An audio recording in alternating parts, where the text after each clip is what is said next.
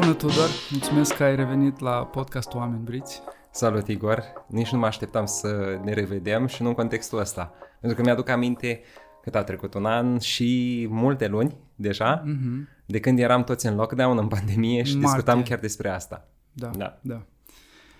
Am încheiat podcastul trecut uh, cu o invitație. Te-am invitat să, să revii și am, am, am spus atunci că aș vrea să aflu mai multe despre parcursul tău ca om și despre psihoterapie, pentru că noi am discutat acolo, atunci mult despre filozofie. Așa că uh, țin minte promisiunea asta. Ok. Și o să te invit să, să povestești despre tine.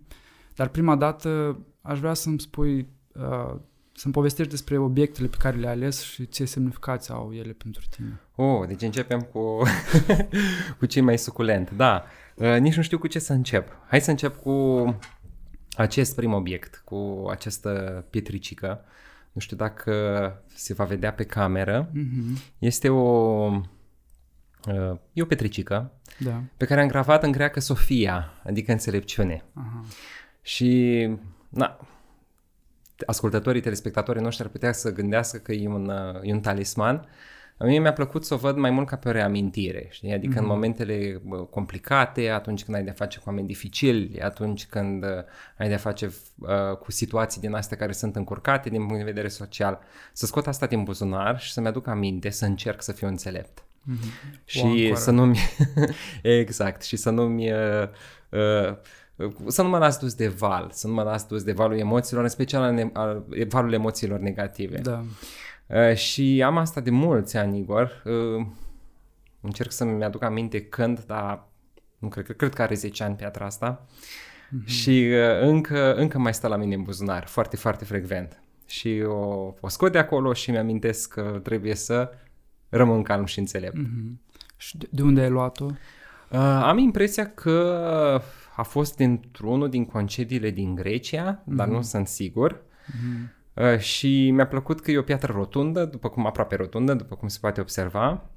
Și că am reușit să, scri- am reușit să scrijelesc în ea relativ ușor, deși mm-hmm. uh, nu e o piatră neapărat moale. Mm-hmm. Da, asta e, uh, asta e ceva personal, n-am mai povestit despre ea nimănui, mm-hmm. așa că în premieră. Mulțumesc pentru uh, deschidere. După aceea, uh, tot ai pomenit de psihoterapie. Uh, acum, ca să spun un secret, nu folosesc acest, uh, această, acest ceas, această pendulă, da? da. Deși, dar am adus-o de ce? Pentru că oamenii sunt obișnuiți când aud de hipnoză, da. pentru că eu fac și hipnoză clinică, da Uh, sunt obișnuiți cu hipnoza aia freudiană și cu ceasul care e plimbat în, uh, în dreptul ochilor mm-hmm. până se induce starea de transă. Și mi se pare așa un simbol bun, apropo de uh, obiecte cu încărcătură, cu semnificații da. pentru ceea ce fac.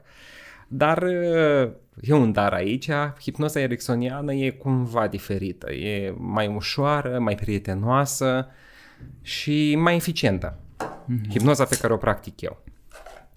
Bun, aici am uh, un obiect foarte drag mie uh, și eu știu că e o bucată de plastic, adică n-aș vrea ca uh, ascultătorii, telespectatorii noștri să creadă că e cine știe ce obiect de valoare. Mm-hmm. Este însă, are o încărcătură puternic, uh, uh, o încărcătură emoțională puternică pentru mine. De ce? Pentru că într-un moment foarte greu din viața mea, undeva prin 2013, când uh, colaborarea mea cu Facultatea de Psihologie și Științe ale Educației lua sfârșit, uh-huh. Uh, primeam uh, uh, din partea foștilor mei studenți o recunoaștere neașteptată, nici nu știam că există această gala a profesorilor Bolonia, uh-huh. în care eram nominalizat la momentul respectiv împreună cu 108 oameni din țară, uh-huh. ca modele de bună practică în ceea ce privește activitatea didactică. Uh-huh. Uh, pentru că după ce s-a implementat sistemul Bolonia, uh, mă rog, s-a sperat că și studenții vor avea un cuvânt de spus. Și uh, a fost o gală la București, au fost premiați acești 108 oameni uh-huh. și procesul la momentul respectiv a fost unul destul de complex, în sensul că nu doar erai nominalizat de către proprii tăi studenți, dar niște studenți care nu-ți aparțineau ție, eventual de la altă universitate, se strecurau uh, la tine la cursuri, ah, da? Ah, fără okay. să știi, okay. și evaluau activitatea ta. Adică vreau mm-hmm. să vadă dacă într-adevăr uh, tu corespunzi uh, mm-hmm. criteriilor pe care ei, uh, uh, pe care ei și le-au propus. Și a fost un moment de mare, mare bucurie pentru mine, pentru că uh, și îmi vine în minte acum o vorbă pe care mă spun des că în momentul când apare o problemă, Dumnezeu îți dă și o bucată de soluție sau un început de soluție. Uh, pentru că în clipa aceea mi-am dat seama uh, că munca mea n-a fost în zadar. Mm-hmm. Și asta a contat, uh, a contat foarte mult și de aceea, cu ghilimele de rigoare, mă laud cu titulatura asta de profesor Bolonia pentru că e încununarea uh, iubirii cu care mi-a făcut treaba, da, în relația mm-hmm. cu, cu studenții. Mi-a plăcut, uh, mi-a plăcut tot timpul să îmi fac treaba bine și să nu... Pot să împărtășesc ceva? Da. Uh, soția mea e, a absolvit uh, psihologie și am fost și eu la, la ultimul curs, la cursul de absolvire, la Teatrul Ceafăru, acum mulți ani. Și atunci te-am cunoscut prima dată. Ok. Ai avut, ai Asta avut nu știam. Un, un discurs pe scenă și Probabil era uh, chiar în, în același an sau, da. Pentru că, din ce țin minte, uh, era vorba despre distinția asta. Și m-a, m-a impresionat prin acel discurs. Mulțumesc frumos. Mulțumesc frumos. Uite, surprize plăcute și nici nu știam. Uh, lumea e mică. Da. Ai pomenit de filosofie, așa că voi uh, trece foarte rapid peste această lucrare care mie mi este foarte dragă. Thomas Nagel, ce înseamnă toate acestea? Este o foarte scurtă introducere în filosofie. Uh-huh. O arăt pentru că telespectatorii și-o pot, sau auditorii noștri, o pot cumpăra fără probleme. Deci nu este o carte inaccesibilă. Da. Este cumva o introducere pe teme foarte, foarte scurtă, Ă, cele câteva, 10-12, nu mai știu cât, sunt încurcături preferate ale filosofiei ă, și... Bun, ă, cartea aceasta e, se, se numește Taina Suferinței de Arhimandritul Simeon Creopulos. Asta e o carte ortodoxă și e legată de istoria mai recentă a mea. Se numește Taina Suferinței. Mm-hmm.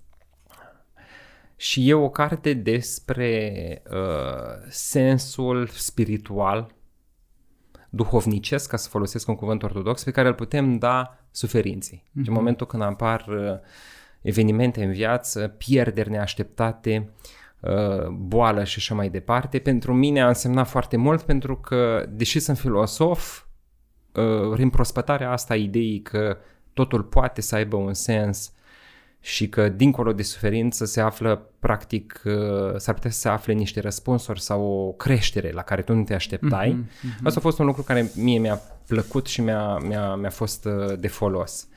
Și nu în ultimul rând, pentru că sunt profesor de bioetică, eu asta predau la Universitatea de Medicină și Farmacie, bioetica, mm-hmm. am adus uh, uh, bioetica lui Engelhardt, uh, observă și telespectatorii că e în limba engleză, Bioetica lui Engelhard, de ce? El, el e un tip uh, foarte complex, uh, e bioetica laică a lui Engelhard pentru cunoscători, pentru că el mai are o altă bioetică creștină. Uh, și de ce? Pentru că e în dulcele stil filosofic și analitic care mie îmi place și care mă, mă încântă. Mm-hmm. Și el pune cumva problema pe marginea principiilor pe care noi le folosim acum și le predăm studenților, Uh, într-o manieră critică, dar într-o manieră critică și în același timp constructivă, nu destructivă. Uh-huh. Să știi că am stat aseară puțin să mă gândesc la obiectele care reprezintă da. istoria mea, da. Da, e o, e o primă provocare. E o primă provocare. Pentru, pentru invitații de la podcast. Um, alegerea unor obiecte reprezentative și chiar Ciprian Oatu, ultimul invitat, a avut și o conștientizare în timp ce căuta obiecte. Uh, am împărtășit în episodul trecut că și-a dat seama uh, că nu are niște proiecte comune cu copiii lui, chiar dacă petrec timp împreună, și-a dat seama că și-ar dori să, ca acest timp să fie orientat spre niște proiecte comune și să aibă niște pasiuni comune și niște obiecte care să reprezinte aceste pasiuni. Și la momentul în care nu a găsit uh, aceste obiecte, i-a venit această conștientizare. Un insight. Da, un insight. Da. Uh, mulțumesc pentru, pentru că ai împărtășit toate lucrurile astea despre tine. Uh, sunt curios dacă mai ții minte prima ta ședință ca psihoterapeut. Oh, oh. uh, da, da. Uh, prima mea ședință ca psihoterapeut uh, a fost cumva ceva informal, Aha. Igor.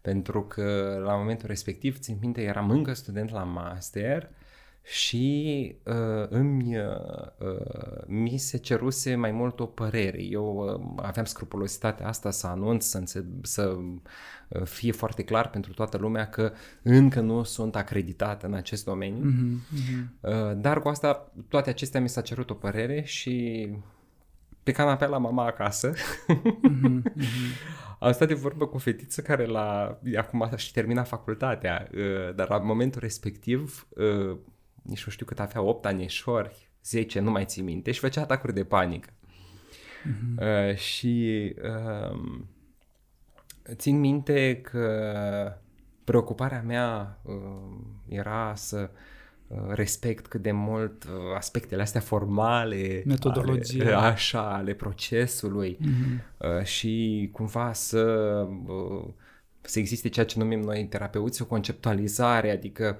să-ți explici ceea ce se întâmplă cu omul într-un cadru teoretic și așa mai departe. Uh, dar uh, dacă tot m-ai întrebat de prima ședință de psihoterapie, uh, într-un final, lucru cu acea fetiță și cu familia ei a dat roade. Mm-hmm. Apropo de lucrurile sau de evenimentele din viață care îți dau încredere, mm-hmm. știi?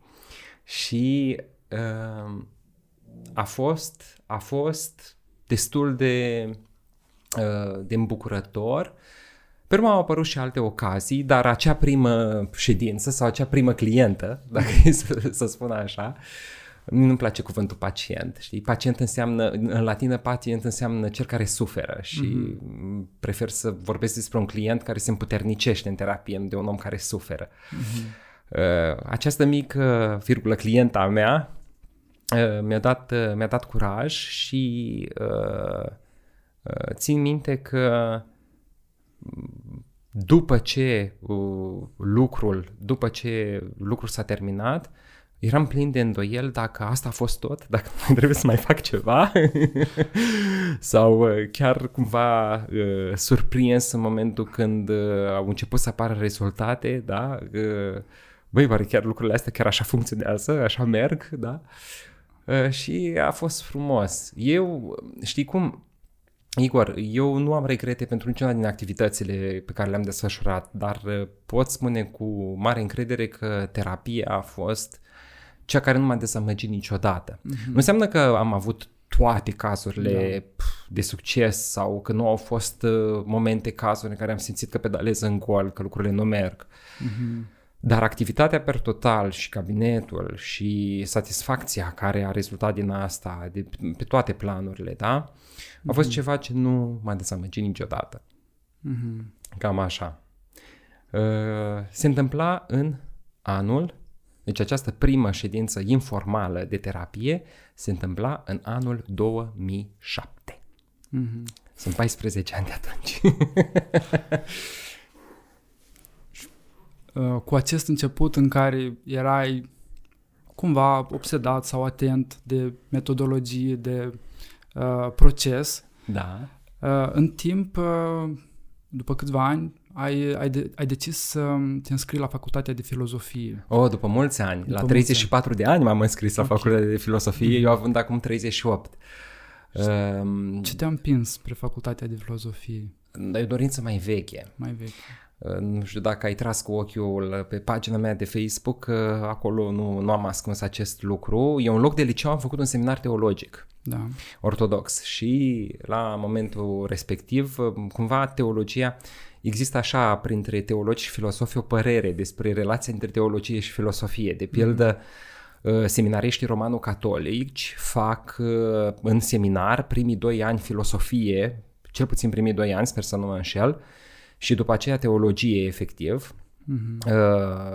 La seminar ortodox nu se întâmplă așa și unii spun că e mai fain să faci întâi filosofie și apoi teologie dar la mine se pare că a fost puțin invers. Și mai mult decât atât, apetitul pentru filosofie mi l-a redeschis, pentru că am avut, pe mine m-a bântuit povestea asta cu filosofia, ți-am zis, de, din mm-hmm. liceu. Mm-hmm mi l-a redeschis activitatea asta în bioetică, pentru că bioetica Aha. reprezintă etica aplicată la științele uh, biomedicale, în special la medicină, dar și la bioinginerie și așa mai departe. Mm-hmm. Uh, și deși bioetica este predată la ora actuală peste tot în lume, fie de medici, fie de juriști, fie de filosofi uh, sau chiar de psihologi, uh-huh. mi s-a părut că pe fond este vorba de un discurs filosofic și că uh-huh. poți să explici studentului cum funcționează un principiu da? Mm-hmm. Hai să dau un exemplu ca să nu fie, să nu fie prea steril. Să presupunem că vorbim, poftim, de vaccinare obligatorie sau da. neobligatorie. Da. da. E, asta e o problemă de etică. Da. Da? Este vorba de beneficiu populațional, intră în coliziune cu autonomia persoanei. Da. Dau, dau un exemplu. Da? Mm-hmm. Ei, și chestiunea, chestionarea, întrebările, până unde trebuie să meargă libertatea individuală în probleme de sănătate publică da. sau, punem întrebarea pe dos, până unde merge uh, ingerința uh, uh legiuitorului uh, în libertatea personală în numele sănătății publice, aceasta este o chestiune de etică, bioetică mm-hmm. și de ce nu de filosofie politică. Mm-hmm. Ei, și în momentul când ai și bagajul sau instrumentarul specific filosofiei pentru a discuta chestiile astea, deja lucrurile sunt mai, uh, sunt mai uh, clare, mai ușor, uh, mai ușor de făcut. Uh, și da, țin minte că deci asta se întâmpla pe când aveam eu 34 de ani, dacă eu am uh, terminat în 2019, înseamnă că am început în 2016 uh, facultatea uh, și îmi, uh, îmi aduc aminte că mă întrebam bă frate, ce fac eu acum? Adică sunt lector universitar din coace, dar uh, și mă duc și stau chiar, uh, uh, chiar ca un student în bancă acolo și iau notițe și credem că mi-a făcut o plăcere deosebită și am reușit să ajung la aproape toate cursurile. Uh-huh. Da, adică nu, nu, nu a fost așa din zbor. Pentru că nu mi-am propus să fie din zbor. Și uh, am, m-am născut a doua oară. Știu că sună cam pompos, dar în momentul când uh, dai curs unei pasiuni pe care ai ținut-o deoparte, undeva la mhm, naftalină mm-hmm. pentru mm-hmm. multă vreme, uh, simți așa un avânt teribil și am avut mai multă energie și pentru celelalte. Mm-hmm. Uh, și asta mi-a și plăcut, uh, mi-a și plăcut foarte mult, iar acum, uh, pentru ceea ce am de gând să scriu și nu numai, și pentru diverse chestiuni filosofice, teologice, spirituale, filosofia mă ajută foarte mult. Mm-hmm. Wow. da, ai spus o idee foarte importantă. Uh, când dai curs unei pasiuni, uh, prinzi un, uh, un avânt și o energie. O energie care te ajută pe toate planurile. Da. Din păcate, multă lume uh, nu-și dă voie și poate are legătură și cu subiectul autenticității. Uh, este un, un termen foarte des folosit, uh-huh. uh, autenticitate, trebuie să fie autentic, uh, însă nu știu cât de bine este înțeles și eram curios uh, și din poziția ta de psihoterapeut, dar și uh, din parcursul tău personal, ce înseamnă autenticitate pentru tine? Îmi place o definiție foarte simplă. Autentic, autenticitate înseamnă ca omul dinăuntru să semene mult cu omul din afară. Mm-hmm. Uh, și autenticitatea este și, până la un punct, este și sănătoasă din punct de vedere psihic, da. pentru simplul motiv că a purta măști ne, înseamnă să cheltui o cantitate foarte mare de energie în permanență. Da. Adică a te a poza în ceva în ce nu ești, uh, oricât ar părea de în, talent înnăscut pentru unii, e o chestie care obosește. E un chestie, consum. E o chestie, da, e un consum, că e un termen foarte bun.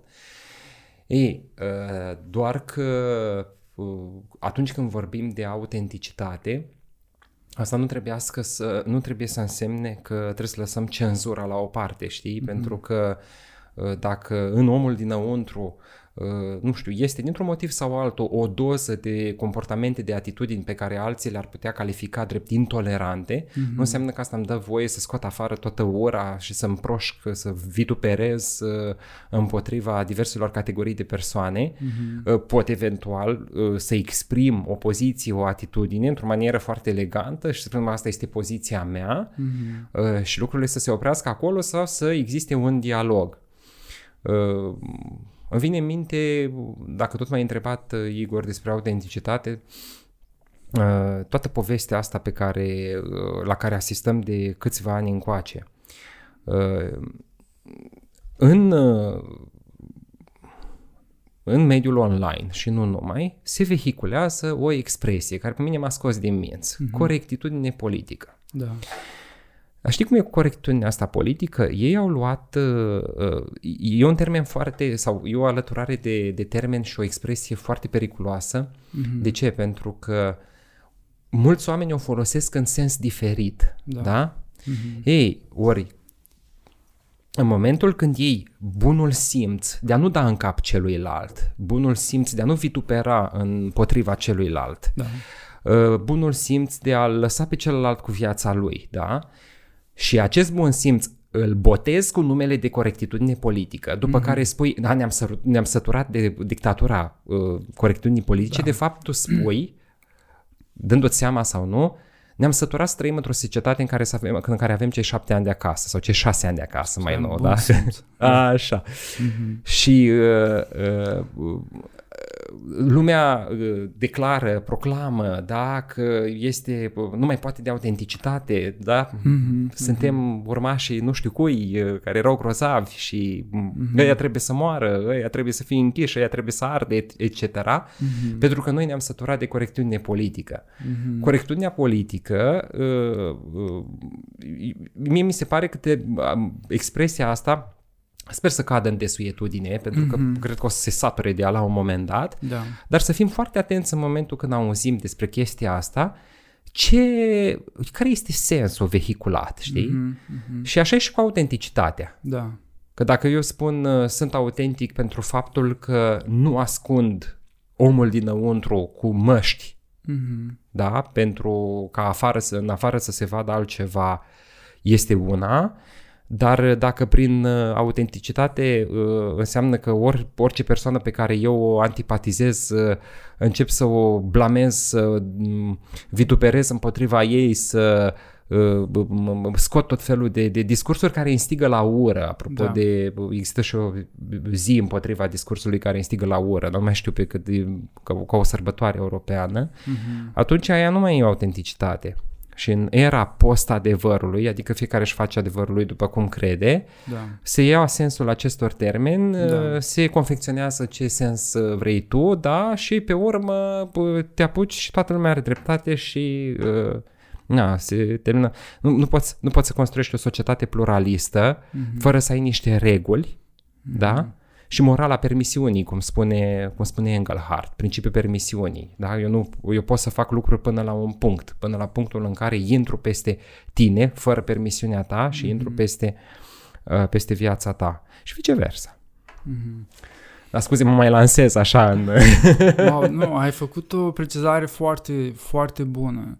Uh, termenul ăsta de corectitudine politică a, a venit cu un efect de pendul și a, mm. a dat apă la moară celor din da. tabăra adversă, extremiștilor. Exact, exact. Mm-hmm, mm-hmm. Și atunci, dacă vii și uh, vorbești despre bun simț, nu prea poate cineva să lupte împotriva bunului simț. Dar dacă o numești bunul simț corectitudine politică, politică, atunci da, faci da. război, da? Faci da. război împotriva dictaturii toleranței, cu ghilimele de rigoare, că auzeam mm-hmm, și expresia mm-hmm. asta. Da. Da, da, foarte bună precizarea ta. Uh, revin un pic la parcursul tău. Așa. Um, am, un, am o curiozitate.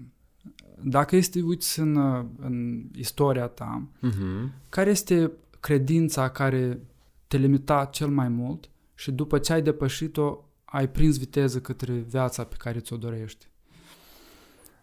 Ia să mă gândesc. Cred că, pentru că e o provocare interesantă. Uh, cred că... Este termenul de Uh, credință limitativă. Uh-huh. Mm. Da, uh, cred că e un tip de credință pe care l-am moștenit uh, mulți dintre noi. Aha. Pentru că mulți dintre noi provenim din uh, părinți care au avut joburi stabile mm-hmm. în vechiul regim, da, joburi cât se poate de onorabile, da, meserii, profesii cât se poate de ok și care nu, nu au avut niciun fel de uh, inițiativă privată. Da. Ei, uh, iar pentru mine credința uh, cea mai uh, importantă pe care depășind-o uh, am reușit uh, să construiesc după aceea uh, tot ceea ce am a fost ideea aceasta că pentru a avea succes trebuie să ai un spate sau mm-hmm. trebuie să ai părinți cu bani. Mm-hmm. Mm-hmm. Uh, părea așa cumva într-un timp uh, de la sine înțeles că nu te poți ridica, da? decât dacă uh, provii dintr-o familie care uh, te ridică din punct de vedere material sau uh, din punct de vedere al uh, pilelor și relațiilor. Mm-hmm.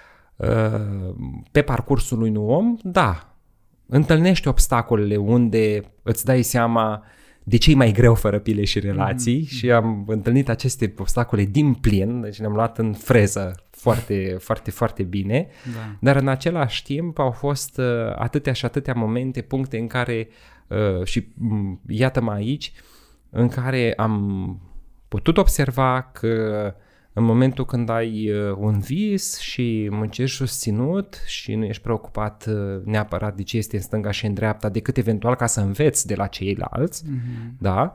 Și nu stai să te să pierzi timpul și să te intereseze de ce cutare a avut mai mult noroc decât mine, de ce cutare a primit nu știu ce de agata, de ce cutare a primit altul, ci pur și simplu mergi înainte. Mm-hmm. La un moment dat, știi cum e, ca să fac comparația asta, Igor, uh, nu te mai uiți în dreapta, nu te mai uiți în stânga și privești înainte și, și mergi înainte, așa, cu hotărâre, da? Mm-hmm. Și la un moment dat, când te uiți în dreapta și în stânga, constat, constați că ai depășit pe mulți. Știi? Mm-hmm. Dar nu te așteptai la asta. Tu mm-hmm. vrei să nu mai, să nu mai ai nicio să nu mai ai niciun bruiaș, știi? Mm-hmm, Și asta e, cred că asta a fost credința care odinioară, da, de mult m-a, m-a limitat și pe urmă am reușit să o depășesc. Dar a fost dureros pe alocuri. Mm-hmm. Da.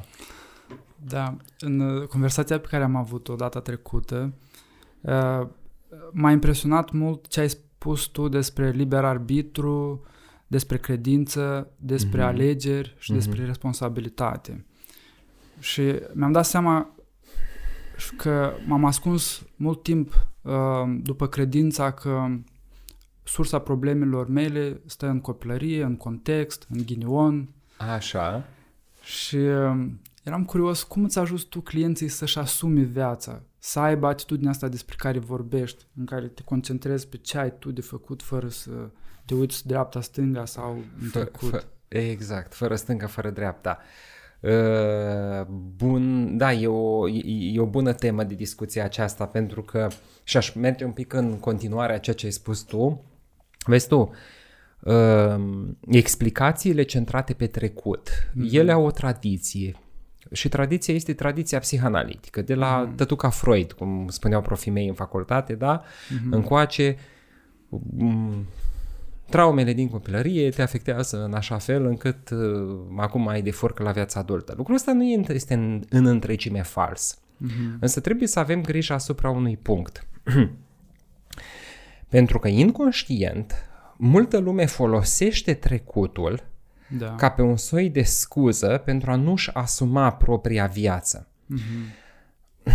Dacă eu n-am uh, depus suficient efort, uh, nu neapărat în școală, că școala mm-hmm. este doar una din căile prin care poți avea succes și vedem în stânga și în dreapta o multitudine de exemple. Da.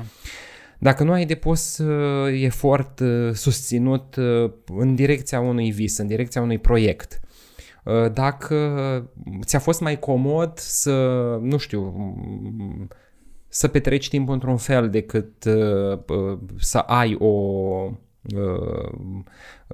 un parcurs cât se poate de clar, uh-huh. ai două variante la final, în momentul când rezultatele nu sunt îmbucurătoare. Fie îți asumi și spui, da, sunt vinovat, sunt vinovat pentru punctul în care mă aflu. Uh-huh. Sunt vinovat pentru că Uh, am ales să mă apuc de droguri, sunt vinovat pentru că am ales să consum alcool în exces, sunt vinovat pentru faptul că am stat la seriale uh-huh. prea mult în loc să, nu știu, să fac o calificare în plus. Apropo de cursurile care sunt acum online și sunt gratuite. Da. Este extraordinar, poți să faci orice. Da. Așa, sunt vinovat și acum ar trebui să schimb sau ai uh, cealaltă explicație care oblojește euul. Da. Eu nu sunt vinovat eu am făcut tot ce am putut, dar copilăria mea nefericită, ea se face responsabilă de faptul că eu nu am reușit și această scuză pe care o ai inconștient în fața ta mm-hmm. te ajută până într-un punct, pentru că atunci nu mai ești strivit de vinovăția propriei, uh, propriului comportament, dar te și blochează. Da. Repet, asta nu înseamnă că nu există piedici, capcane, răni din copilărie care ne trag în jos. Da. Cu siguranță există. În ceea ce privește uh, felul în care ajuți un client să-și asume răspunderea pentru propria viață, asta e o, e o chestiune mai, mai complicată, Igor, da. pentru că de multe ori uh, omul în terapie se apără inclusiv de cele spuse de tine. Da? Uh, și o bună practică în terapie spune că nu poți confrunta prea devreme pentru că atunci pierzi Uh, relația terapeutică. Uh-huh, uh-huh. În principiu eu prefer, mai ales uh, cu, cu persoane de, de genul acesta, o politică a paci, pașilor mici. Uh-huh. Adică să ne propunem ceva mărunt. Uh-huh. Sunt persoane de pildă care nu s-au nu și-au mai căutat un job de nu știu când, da? Și propun de pildă, uite, temă pe data viitoare doar să-ți faci CV-ul nu trebuie să-l pui nicăieri, da? După aceea, o altă temă, doar îl pui pe platformele de joburi, da? După aia doar, ă, adică niște pași mărunți, Evident, nu totdeauna funcționează pentru că um, persoanele respective se pot autosabota. Da. Un alt lucru, un alt exercițiu important pe care îl fac și el a avut aproape de fiecare dată succes în terapie este precizarea propriilor valori. E o chestiune Uite, îmi pare rău că n-am adus un exemplar din ghidul clientului, pentru că el ar fi fost poate mai ilustrativ pentru activitatea mea în terapie. Uh-huh. E un exercițiu pe care eu îl fac cu clienții mei, în care ei descoperă care sunt axele axiologice, care sunt direcțiile axiologice, adică care sunt valorile lor, ce consideră în viața lor, fără să trebuiască să se justifice, ca fiind bun, uh, dezirabil și important. Uh-huh. Ehm, deseori ei descoperă activități pe care le-au lăsat la naftalină sau idei pe care le-au lăsat la naftalină și care ilustrează nu una, ci mai multe din valorile lor și se simt chiar impulsionați să meargă în acea direcție. Da. Apropo de asumarea uh, răspunderii. Și nu în ultimul rând, aici uh, nu intru mai în detaliu pentru că sunt niște fel de detalii tehnice, trebuie să scoatem la iveală mecanismul prin care această uh, autosabotare se menține. Mm-hmm. Pentru că de multe ori putem să scoatem la iveală, să identificăm, să facem vizibil comportamentul prin care omul încearcă să se amăgească pe el însuși, știi? Să, mm-hmm. se, învârtea, să se învârtă uh, în jurul propriei cozi. Lucru, lucru care de multe ori întreține, tocmai întreține, tu, tu autoamăgirea, în special la bărbați, așa ca să fac o mică paranteză, autoamăgirea e o boală grea. Okay. Și în clipa în care uh, uh, ai tot felul de mecanisme de a te autoamăgi, de fiecare dată când te autoamăgești, te liniștești pe moment, cum e exemplu pe care l-am dat anterior, că știi, devine copilăria mea, da, da. dar de fapt rana aia adâncă este întreținută. Mm-hmm și uh, terapia centrată de pildă pe rănile din copilărie. Bună oară mă gândesc la uh, Lis Bourbeau, cele cinci răni care ne împiedică să fim noi înșine, dar nu numai. Chiar și împrumuturi din, din psihanaliza freudiană sau din relația cu obiectele. Uh, postasem recent pe pagina cabinetului un articol foarte interesant al cuiva, o, o repostam o, un text despre cum uh, e mai la îndemână să înfrângi simbolic tatăl, pentru că el de multe da, ori da. este da. agresor, decât mama, decât pe mamă, care este uh, de cele mai multe ori în postura de victimă mm-hmm. și asta te-ar face să te simți un om rău. Când spun înfrângere, mă refer la o înfrângere simbolică, adică e vorba de capacitatea ta de a uh, de a te răzvrăti într-un sens bun și de a-ți asuma propria ta autonomie. Mm-hmm. Mulți din oamenii care nu-și asumă uh, răspunderea pentru viața lor sunt oameni prinși în niște relații din astea nu tocmai sănătoase cu propriilor părinți. Fie că au fost ajutați prea mult și se așteaptă să fie ajutați în continuare, de regulă asta e o, e o chestie foarte toxică. Uh, ajutorul ăsta care se tot întinde la nesfârșit așa, adică mm, a intrat la facultate îl ținem cu bani, și din facultate îl ținem cu bani, așteptăm să termine și masterul îl ținem tot cu bani, a făcut 30 de ani tot cu bani îl ținem și așa mai departe. Și el învață să fie un neajutorat, știi? Mm-hmm.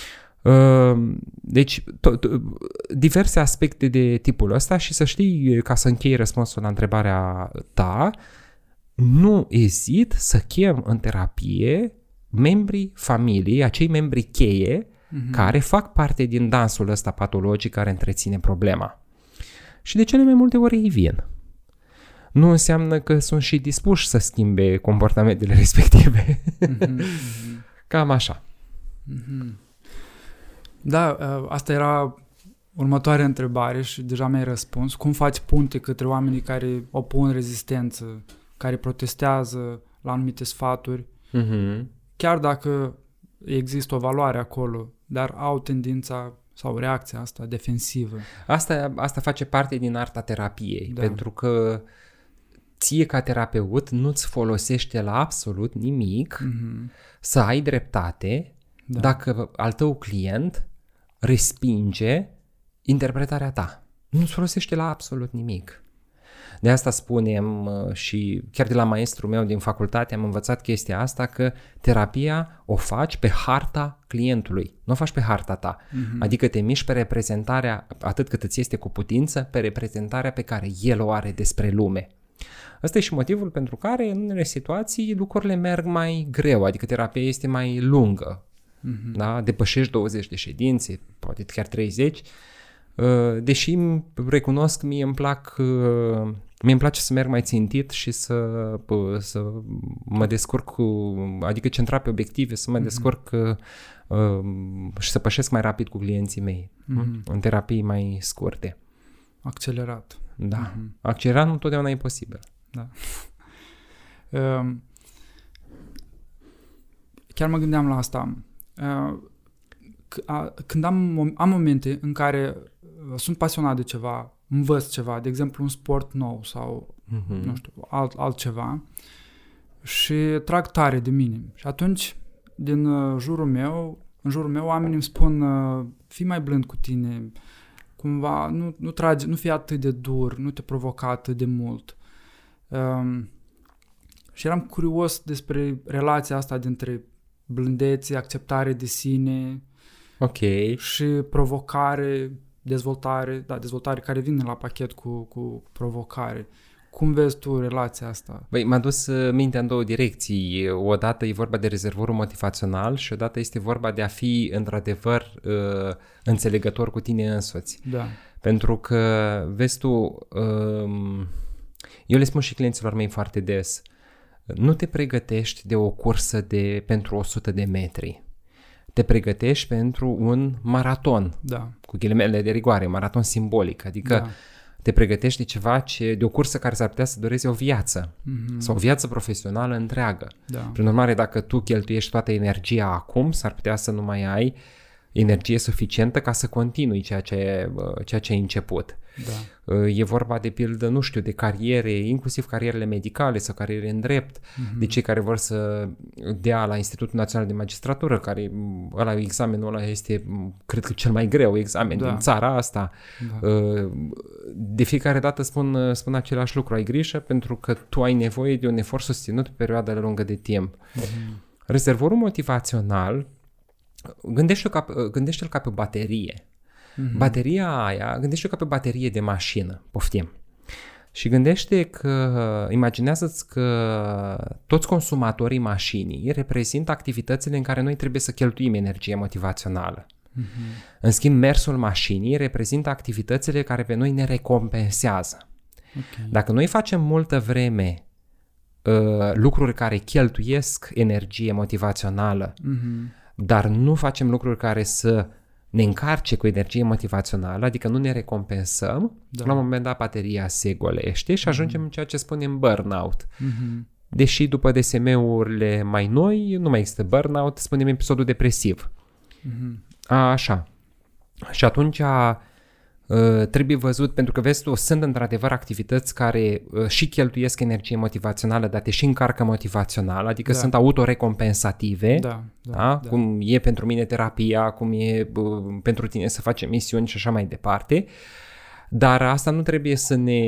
Uh, Uh, nu trebuie să ne devieze de la, uh, sau nu trebuie să ne ascundă un adevăr foarte important, că uh, de fiecare dată când tu apeși accelerația în ceea ce te privește pe tine însuți mai mm-hmm. mult decât este cazul, mm-hmm. tu cheltui energie motivațională mm-hmm. și s-ar putea să cheltui energie motivațională într-un ritm mai mare decât reușești să o câștigi pe, mm-hmm. prin activitatea aia sau prin celelalte activități. Mm-hmm. Asta odată. Și spun pentru că sunt pățit, adică nu-i, nu-i nimic... Uh, nu-i nimic aici filosofic și pur teoretic. Da. Iar uh, în cealaltă direcție, pentru că vorbeai de dezvoltarea personală, Ă, dacă avem un parcurs din ăsta minat de sentimente de vinovăție conform căruia, cărora eu nu sunt ceea ce ar trebui să fiu și mm-hmm. stau și îmi fac mea culpa zi de zi, oră de oră, asta, este, asta te motivează fantastic. Mm-hmm. În primul și în primul rând, noi trebuie să învățăm să iertăm. Mm-hmm. Um, Vine în minte aici și o chestiune legată de părinți pe care am spus-o și pe prelejul altor emisiuni. Um, noi uh, avem impresia asta că dacă am uh, identificat o explicație bazată uh, pe copilărie, gata, ăla este Sfântul Graal, știi? Și mm-hmm. da, e de vină mama că m-a traumatizat într-un anumit fel sau tata că m-a traumatizat într-un anumit fel. Da. Dar dacă lucrurile se opresc acolo, n-ai făcut mare lucru. N-ai, Asta e și motivul pentru care unii părinți sunt îngroziți ca ai lor copii se duc la psihoterapie pentru că uh, se gândesc că oleu iar se duce la unul sau una care se spună că eu sunt de vină. Da. Așa. Uh, și eu subliniez permanent că uh, indiferent ce explicație validă, um, integratoare descoperă clientul, noi trebuie să ajungem până, momentul, până la momentul în care înțelegem asta, până la momentul în care înțelegem că părinții noștri au făcut cu noi ce au putut cu ce au avut la momentul mm-hmm. respectiv, așa, pentru că îmi vine greu să cred că majoritatea dintre noi ar fi avut părinți diabolici. Pur și simplu oamenii au făcut ce a dus capul la momentul respectiv și să ajungi nu doar până într-un punct în care înțelegi, în cele mai multe cazuri reușești să-ți dai seama că între tine și ei tu ai devenit la înțelept, mm-hmm. dar să ajungi să ierți cu adevărat și să nu judeci. Da. Ei, lucrul ăsta e valabil și pentru tine însuți. Da. da? Pentru că dacă eu uh, mă gândesc la anii de mecanisme dezadaptative pe care i-am avut, da? Mm-hmm. Pe care le-am avut. Uh, și îmi, uh, și îmi spun că și mă înnămolesc în sentimentul de vinovăție, nu am făcut nimic, dar dacă îmi spun la momentul respectiv am făcut ce am putut mm-hmm. cu ce am avut, cu ce date am avut, cu ce informații am avut, cu ce împrejurări am avut la momentul respectiv, da? Mm-hmm. Acum am o altă înțelegere. Iar parcursul meu a trebuit să treacă pe acolo. Noi ne călim prin viață, Igor, tu știi chestia asta, da. adică e un truism, da? da? Și uh, lucruri care uh, avem senzația că ne distrug la un moment dat, par a fi uh, făcute când ne gândim mai târziu. Retrospectiv. Retrospectiv, da. Ne, gândim, ne dăm seama că ne-au forjat. Mm-hmm. Sau că au avut, și au avut numai un sens psihologic, chiar un sens spiritual profund. Da. Da. Da, mm-hmm. da uh, am fost și eu în, cu câțiva ani în urmă într-o postură de revoltă față de copilărie, față de părinți. Uh, și atunci când am fost pus să să fac un exercițiu, emblema familiei sau ceva de A, genul, așa. în care pun punctele tare ale mamei uh, și ale tatălui, punctele slabe ale mamei și ale tatălui. Uh, îmi venea, uh, îmi venea în minte punctele slabe și nu, nu știam ce să pun la puncte tare. Pe când în momentul ăsta am reluat exercițiul și îmi vin în minte punctele tari și nu, nu mai știu ce să pun la punctele slabe. Și mi-am dat seama prin schimbarea atitudinii față de părinți, care a intervenit uh-huh. pe acest parcurs, mi-am schimbat și atitudinea față de mine. Prin această iertare a părinților de, de care spui, se îmbunătățește și atitudinea cu propria persoană. Și dacă reușim, dacă reușim, că e greu, să extindem această iertare, această atitudine uh, și la toți ceilalți. Deci da. e, un pas, e un pas mai greu, dar mm. nu e mm. imposibil de făcut, da? Și sunt mai multe învățături religioase și filosofice care ne arată asta, da? inclusiv ăsta e calea Evangheliei. Mm-hmm. Da? Uh, nu judecați ca să nu fiți judecați. Dacă reușești la un moment dat să-ți dai seama că multă lume din jurul tău e pe modul automat. Mm-hmm. Nu e malefică în sine uh, și chiar dacă oamenii sunt răutăcioși la un moment dat, ei sunt răutăcioși pentru faptul că ei au intrat pe un mod automat, pentru ei e posibil să fie un mecanism inconștient de supraviețuire, mecanism care probabil le-a servit undeva în trecutul lor. Mm-hmm. Și să, atât cât îți este cu putință să poți să ierți și să poți să, să fii doar abil în a te apăra, dar în același timp fără să hold grudge, fără să ții resentimente, e deja, deja începe o viață care e mult mai sănătoasă și pe plan psihologic și pe plan spiritual. Mm-hmm. Da, e, ai nevoie de o dimensiune spirituală pentru a putea face acest lucru. Fie că ai o sursă filozofică sau o sursă religioasă, Așa. Fără, fără o, o sursă spirituală, fără o componentă spirituală, este greu să ajungi la... Aseară vorbeam cu un client, chiar da. aseară. Uh, un tip deștept, uh, uh, îmi povestea despre uh, despre lucrurile pe care le descoperă în lecturile sale, despre lucrurile pe care le-a descoperit în terapie și așa mai departe. Și îi spuneam, pe la un moment dat mi-a picat fisa și mărturisea faptul că în afară de ideea cumva generală că el crede într-o forță superioară și atât, da. că nu are niciun fel de raportare la această forță superioară, mm-hmm. indiferent de învățătura religioasă sau filosofică. Și am spus că, măi, tu ești un Intel 10 Windows 95. Mm-hmm. Adică tu până n-ai să instalezi un service pack, până n-ai să instalezi o spiritualitate de orice natură ar fi ea, pentru că nu facem proselitism în terapie, dar reușești să-ți dai seama la un moment dat că oamenii au nevoie și un soft care să presupună raportarea la sacru într-un anumit fel. Da. Da? Bună oară poate să fie uh, Uh, budismul, uh, creștinismul uh, clasic, adică ortodoxa, romano-catolică, sunt spiritualități destul de, destul de asemănătoare sau știu eu chiar și variante neoprotestante, da? și nu numai. Pot fi inclusiv spiritualități centrate iarăși pe meditație, mai mult pe puterea prezentului, apropo de cartol, uh, dar, dar să existe, exact cum spui tu, o spiritualitate, pentru că uh, fără un anumit tip de spiritualitate, adică fără un model, fără o explicație pe care o ai în mintea ta, în sufletul tău, cu privire la motivul pentru care e benefic să faci asta, da? Uh, s-ar putea să nu parcurgi pașii ca să apuci să ajungi să-ți dai seama cât de benefic e pentru tine să nu judeci, să te raportezi cu iubire față de semeni și așa mai departe. Adică eu nu, eu nu vreau să creadă telespectatorii noștri că uh, neapărat trebuie să treci prin uh, printr-o, printr-un algoritm de asta copilăresc la modul că mi-e frică de iad și îmi doresc să fiu în rai și prin urmare mă port uh, bine cu semenii, mm-hmm. ci aș vrea ca noi toți să ajungem până în punctul în care ne dăm seama cât de sănătos este pentru noi aici și acum și cât de eliberator să facem tot ce ne stă în putință, să iertăm, să ne ridicăm mm-hmm. și mhm. să nu judecăm. E, uh, să nu judeci are gust foarte bun. Da? Și uh, când uh, uh, ocazional când a pus să faci e, e un exercițiu greu. Da, da? Da, da. Uh, e Niciunul de înălțător, da. Niciunuia dintre noi nu cred că iese treaba asta sau marea majoritatea timpului nu ne iese. Dar da. cu cât te strădui mai mult, să străduiești mai mult, cu atât e, mm-hmm. e mai bine. Mm-hmm. Da. Uh, important, puterea importantă pentru noi oamenii, puterea credinței și puterea semnificației pe care o dăm uh, la alegerilor pe care le facem. Victor Frankl vorbește despre asta.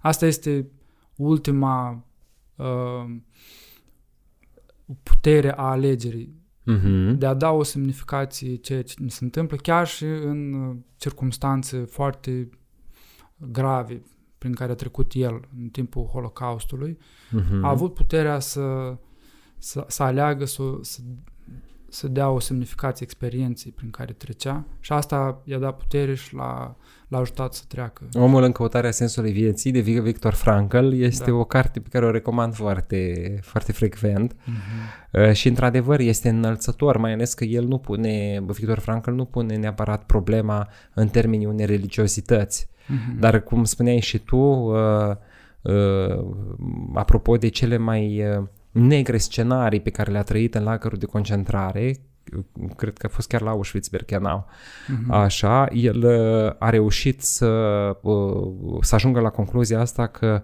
uh, și în cele mai negre clipe îmi rămâne posibilitatea să aleg dacă sunt bun sau sunt rău, da? Conform, da. conform valorilor mele și asta la, la înălțat. De alt minteri, apropo de cât de mare e universul sau Dumnezeu sau um, ce fapte minunate, de ce minuni se întâmplă, da?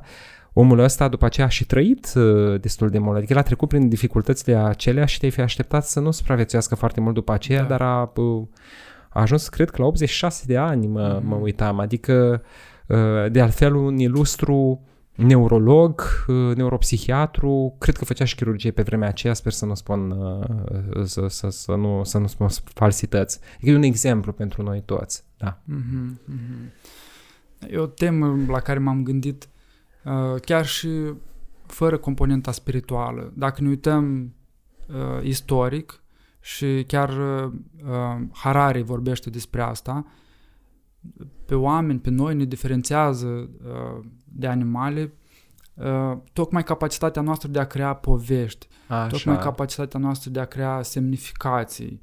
Și asta ne-a dus în punctul în care suntem acum. Și acum am impresia că multă lume abandonează puterea credinței, a poveștilor, a semnificațiilor Permitem, și caută o, da. o abordare foarte rațională.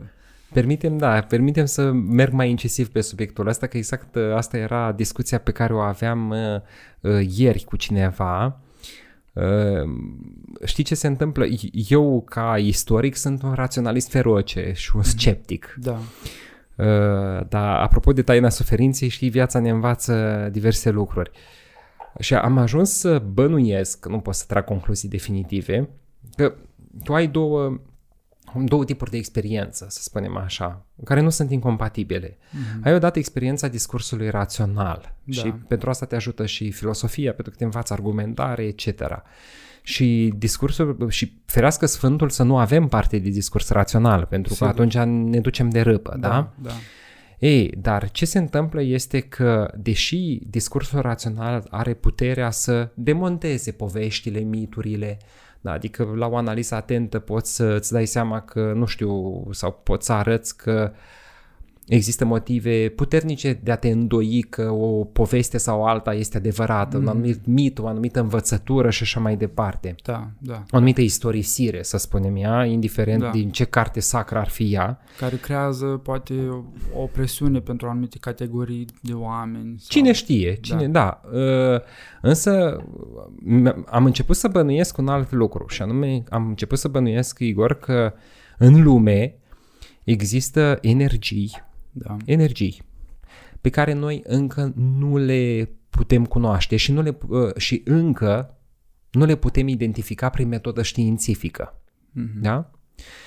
Pentru că noi spunem ce înseamnă explicație științifică. Explicație științifică înseamnă explicație la care ai ajuns prin metodă științifică. Mm-hmm. Da? Mhm. Și metodele științifice să le știu, uite, observații, experiment, etc., etc., etc., da?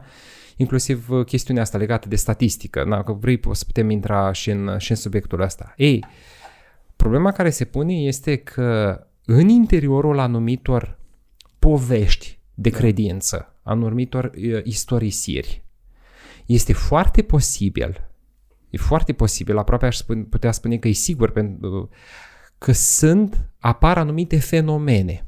Mm-hmm.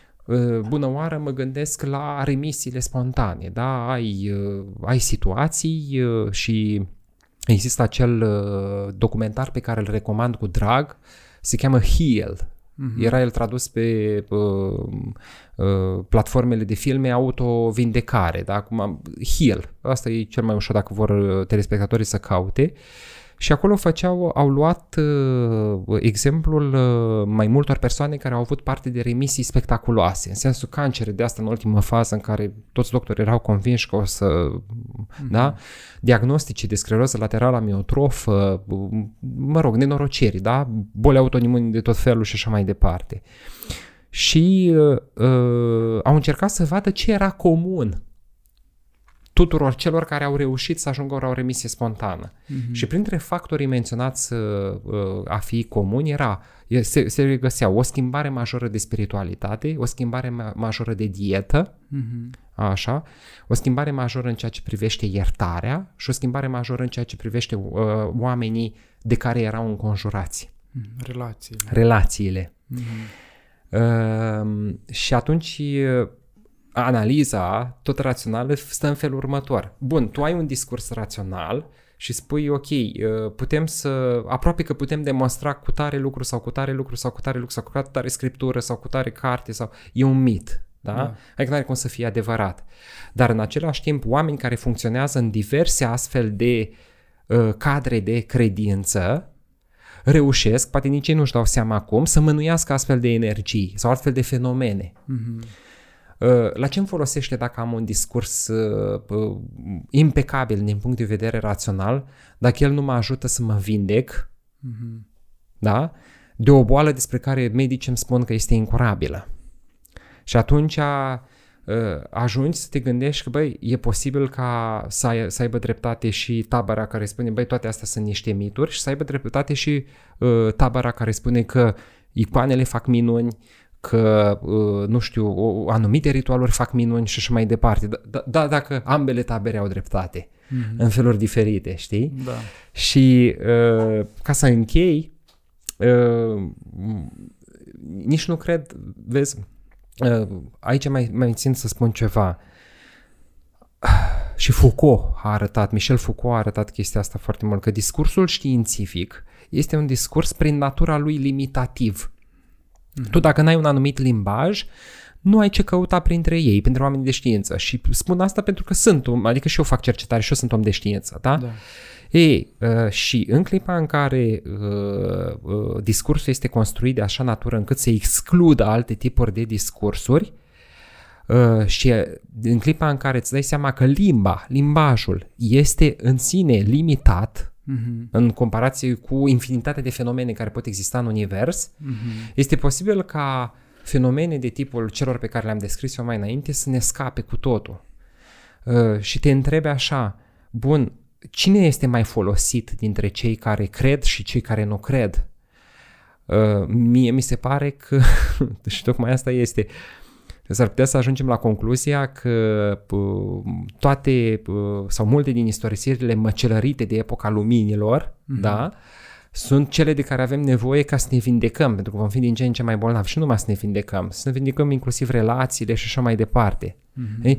Cine, cine are dreptate? Clar, în schimb, există un lucru, două, două elemente. Unu, să, să-ți înțelegi cadrul tău de credință nu ca fiind relativ neapărat, ci să încerci să-l pui în contextul altor credințe, altor oameni. Da. Iar pentru creștin în special, să nu uite un lucru cât se poate de simplu. Mesajul numărul unu al Evangheliei este iubește-ți aproapele. Nu poți să faci, nu poți să spui, nu poți să te declar foarte uh, credincios, că e ortodox, că e romano-catolic, că e neoprotestant, și tu să te organizezi ca să duci război împotriva unei categorii de persoane. Mm-hmm. Da? Adică Dumnezeu îi răște pe ăia, Dumnezeu îi răște pe ceilalți, serios. Știi tu asta, știi? în contextul în care Evanghelia spune iubește-ți aproape. Adică aici este un nonsens. Mm-hmm. Și cred că trebuie să avem grijă la, la, la lucrul ăsta, că discursul public e, uh, e din ce în ce mai periculos pe partea asta. Mm-hmm. Da. Uh, o atitudine așa cum o ai tu și o, și o mentalitate așa cum o ai tu, flexibilă și în care faci loc pentru cei buni și dintr-o parte și din alta, din păcate e rar întâlnit în societate. În societate tendința este de a te duce spre extremă. De polarizare, Polarizare, da. Uh-huh. Eu sunt în tabăra asta, înseamnă că tot ce vine de dincolo e neadevărat și invers. Și în, în bula mea uh, a oamenilor care uh, sunt preocupați mai mult de partea rațională a lucrurilor, uh-huh. uh, atunci când vedem exemple de manipulare în uh, scop sau manipulare îmbrăcată într-o formă spirituală, uh, ne sperie lucrurile acestea și începem să respingem cu totul partea de credință. Corect. Dar, la fel cum zici și tu, uh-huh. e, sunt lucruri extrem de valoroase și a, dacă putem să ajungem la un, uh, la un nivel în care să, să îmbinăm cele două componente fără să respingem cu totul una, mai, uh, da, mi-a ridicat mingea la filiu pentru că exact asta, la, la chestia asta trebuie să fim atenți cu toții, da? indiferent unde ne plasăm uh, ideologic, semi-ideologic și așa mai departe. Rezultatul unei inițiative, rezultatul unui, un, un, unei direcții de, de atac, rezultatul care este? Pentru că dacă este să te uiți cu atenție, uh, multe lucruri, indiferent de unde au pornit, au avut ca rezultat dezbinarea societății. Mm-hmm. Te gândești la un punct dacă nu care cumva anumite teme de discuție sunt lansate intenționat, adică cei care le lansează nu speră că se va schimba opinia populară într-o direcție sau alta, mm-hmm. ci, poate în mod voit, speră să se producă răzmeriță. Pentru că dacă eu mă scandalizez de ceea ce se întâmplă în tabăra cealaltă și după aia cad pradă tentației și vituperez împotriva taberei cele, celelalte și resping absolut tot ceea ce tabăra cealaltă are să spună, mm-hmm. de fapt fac agenda celor care își doresc dezbinarea societății. Mm-hmm. Și uh, cine se uită cu ochiul ăsta foarte atent în mediul online și nu numai, vede că această agenda a dezbinării noastre e foarte uh, bine pusă la punct și funcționează aproape perfect. Mm-hmm. Adică se aruncă niște teme și speranța nu este să, încă o dată spun, să convingă pe unii sau pe alții, ci să creeze răzmerițe, să aducă dihonia, cum se spune, da? În termeni populare, adică să aducă dușmănia. Pentru că îndată ce ne face să reacționăm, și mie mi se întâmplă să reacționez, da? Da. Îndată ce te îndepărtezi de celălalt. Mai spun că îl judeci și, și așa mai departe. Da, da. Um, o să fiu un moment disruptiv aici și o da. să-ți pun o întrebare uh, pe altă latură. Care este ultima lecție pe care ai învățat-o în ultima perioadă? Pentru că văd că ești o persoană mereu uh, într-un parcurs de învățare, perfecționare, dezvoltare. Și dacă să te gândești la cea mai importantă ultimă lecție învățată de tine, care ar fi aceea? Uh, să, să las ambiția deoparte mm-hmm. și să mă deschid uh, la, cum să spun, diversele tipuri de... Să, să, să mă deschid la ajutorul primit din orice direcție ar, fi, ar veni el. Mm-hmm. Pentru că uh, am trecut printr-o uh, uh, printr-un diagnostic destul de grav uh, în, uh, la finalul anului trecut și printr-un uh, uh, tratament uh, destul de complex, să spunem așa, sau neapărat complex, dar nu ușor de dus. Mm-hmm. E, și când, uh, când apar probleme de genul ăsta care răstoarnă, îți răstoarnă toată percepția și tot sentimentul falsul sentiment de siguranță pe care le aveai asupra propriei tale vieți, uh-huh. atunci îți dai seama că, exact cum spuneam eu, știi că discursul rațional, uh, pur rațional, foarte folositor de altminteri pe alte paliere, aici nu te ajută să te vindeci. Că minunile nu se întâmplă cu, uh, uh, cum să spun, cu, cu teze puse înainte și cu argumente numerotate și subargumente. Nu așa se întâmplă minunile. Uh-huh. Și uh, și am făcut bine că m-am deschis. Pentru că rezultatele au fost uh, Mhm. pe măsură. Uh, dar Mă bucur. Oricum, uh, ca un mesaj, uh, poate, poate mai sunt oameni care se confruntă cu diverse probleme de sănătate, să încercăm să fim ascultători în ceea ce privește pe medici, dar să nu-i credem nicio clipă când ne spun că ceva este incurabil. Mhm. Să nu credem cuvântul incurabil. Să nu pierdem speranța. Da, să, Mhm. exact, dar mai mult decât atât, să nu credem în cuvântul incurabil. Eu consider că asta nu aș vrea să fie o uh, nu aș vrea să fie luată ca pe o remarcă uh, sau nu aș vrea ca unii să interpreteze că nu trebuie să asculte de, med- de medici de medicina științifică. Nu. Asculți medicina științifică, dar nu-l crede pe doctorul tău când îți spune că este incurabil. Nimic nu este incurabil. Și vorba Evangheliei, ce nu-i cu putință la om, e cu putință la Dumnezeu. Și ai învățat asta pe pielea ta. Am învățat asta pe pielea mea, am învățat pe pielea mea să nu cred în cuvântul incurabil. Mhm. Mhm. E o luptă continuă. Da. Mhm. Și cum ești acum? Bine. Mă bucur. Și cu trecând prin toate aceste prin toate aceste experiențe și cu o cunoaștere bogată în psihologie, filozofie, spiritualitate, uh, sunt curios cum arată în momentul ăsta filozofia ta de viață. Hmm. Sau dacă e să o luăm mai rațional, cum arată algoritmul tău.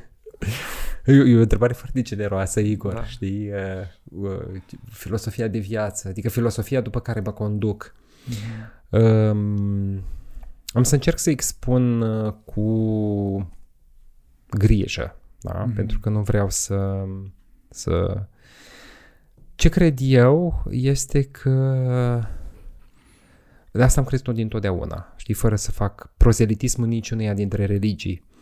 Dar eu cred că uh, existența noastră de aici nu e singura. Mhm. Uh, nu prea are cum. Știi? Mhm. Adică însuși faptul că uh, omul poate...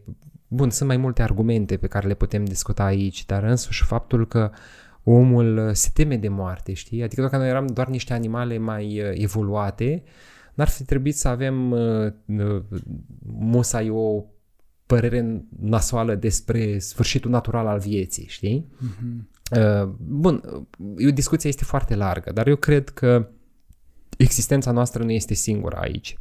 Că mai vin altele, că sunt mai multe tipuri de existență, bă, că uh, sunt mai multe forme de a, de a exista după aceea, asta rămâne deschis. Mhm. Uh, și mai cred că suntem aici ca să învățăm, uh, să ne dezvoltăm, să descoperim despre noi înșine lucruri uh, în relație cu ceilalți.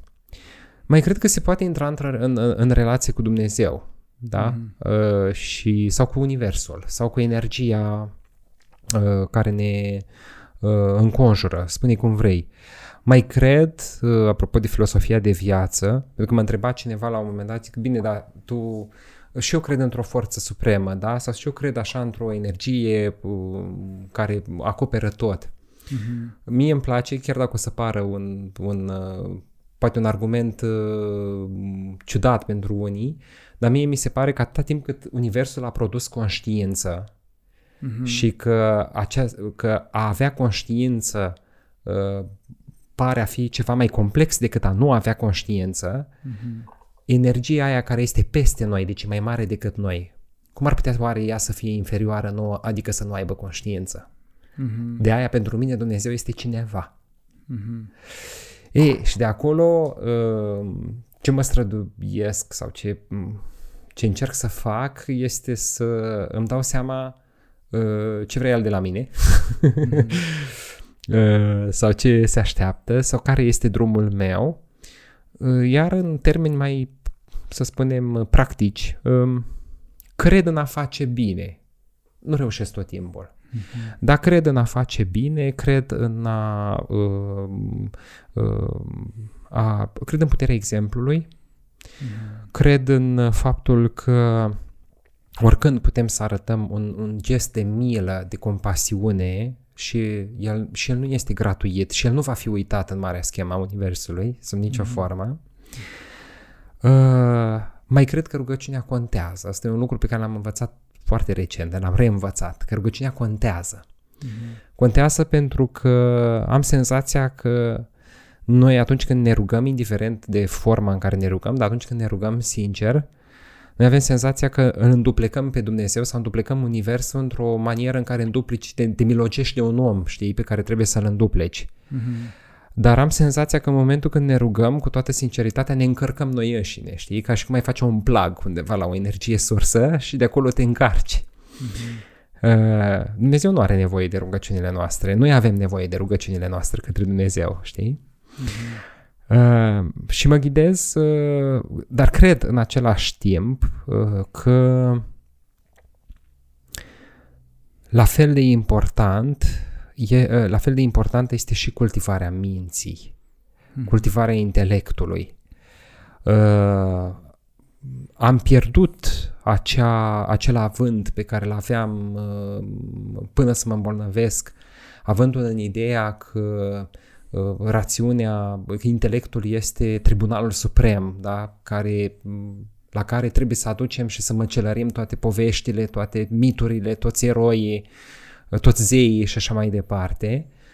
Uh, am, deci nu mai am, nu mai am această idee, dar în continuare cred că uh, avem nevoie cumva, să folosesc un termen așa mai ortodox, să ne smerim, știi?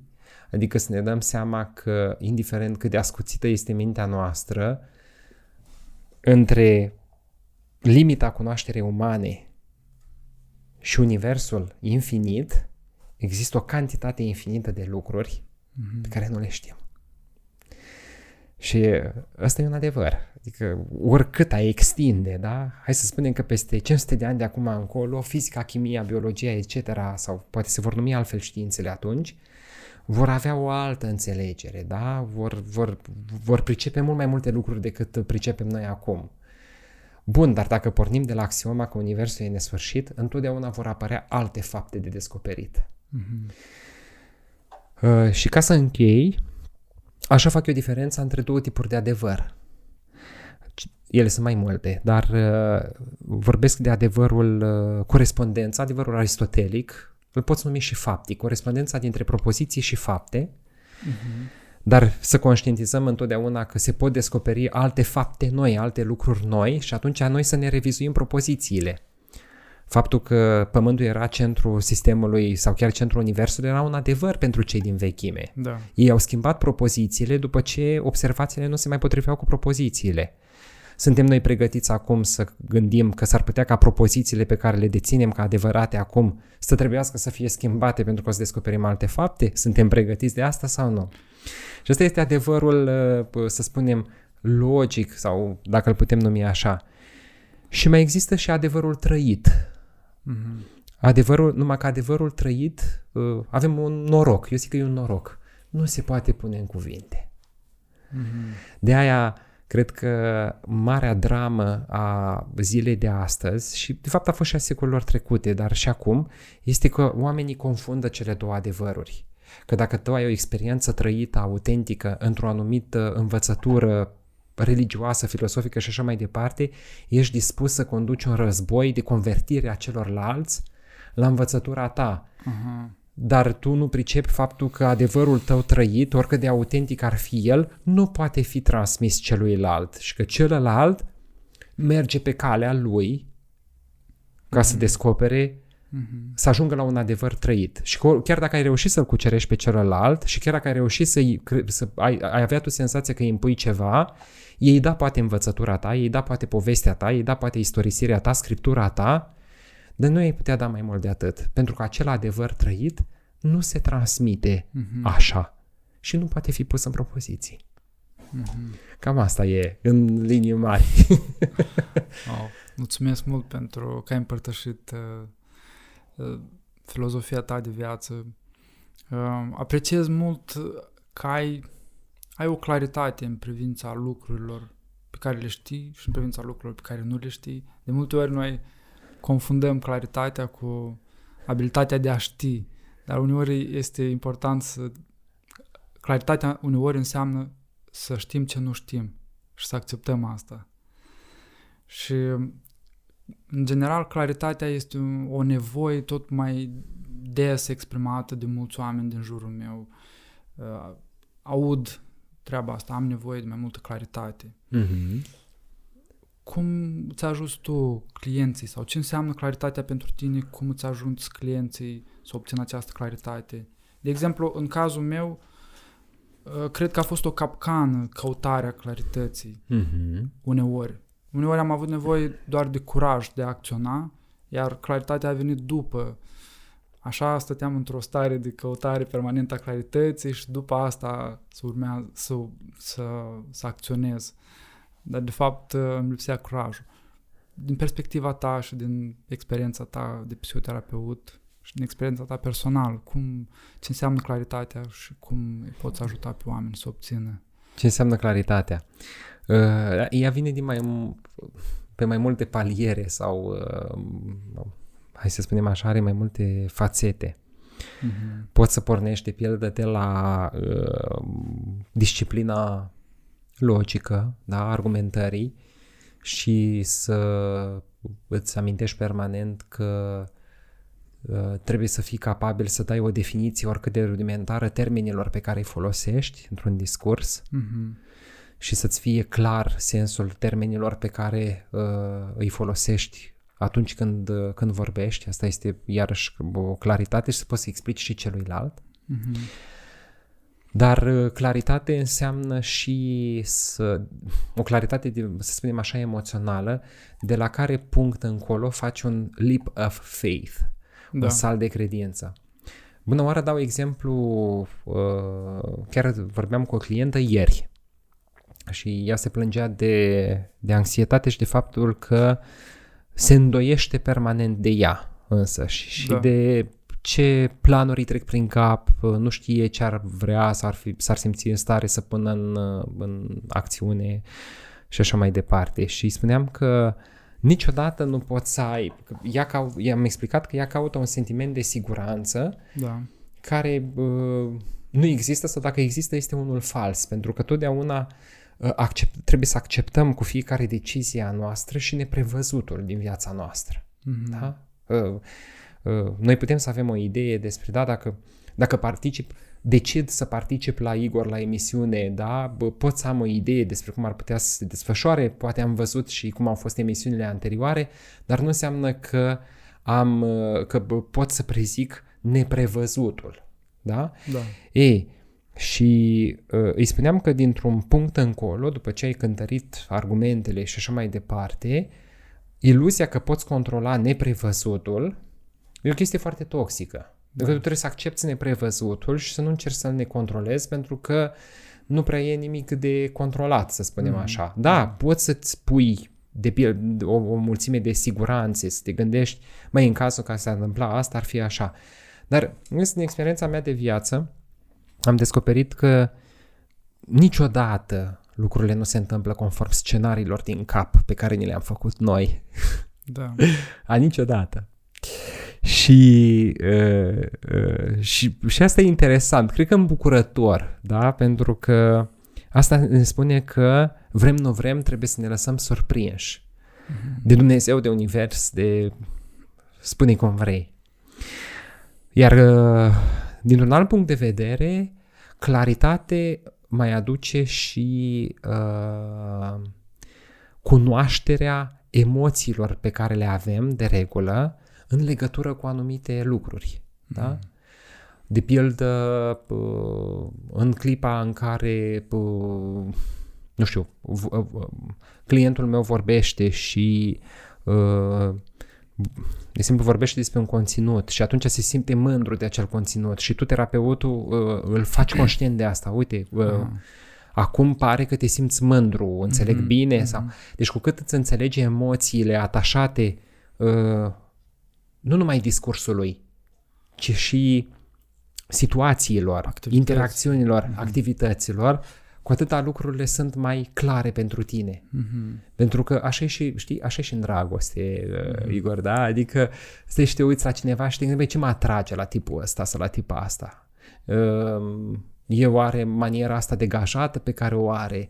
Este o chestie uh, prepondere în fizică, dacă este prepondere în fizică, ce anume, știi? Uh-huh. E, mă face să mă simt într-un anume fel. Cum mă face să mă simt? Mă face să mă simt ca și cum aș avea speranță că uh, în viitor poate să mm, fie o poveste între noi. Uh, îmi vine în minte o chestie, scuze că tot că tot vorbim despre asta. Liceanu are un uh, eseu care se cheamă Despre seducție.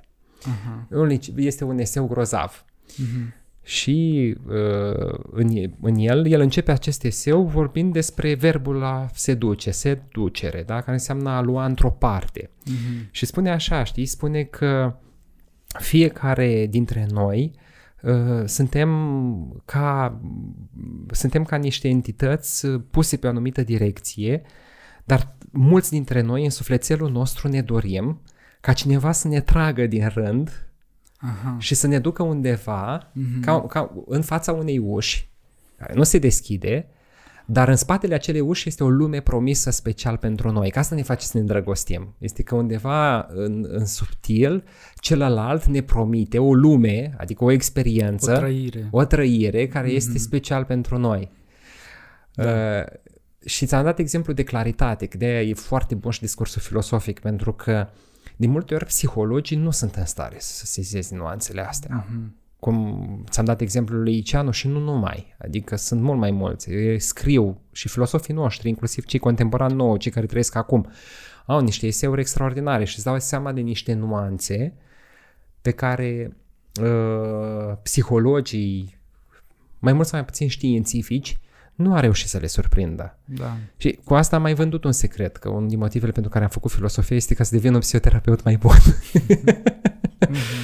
da, uh, e mult de spus despre claritate. Da, um, da, da. Și dacă, dacă o să avem ocazie, mă, mă voi mai gândi la, la, la conceptul acesta, la noțiunea asta de claritate, de limpezime. Mm-hmm.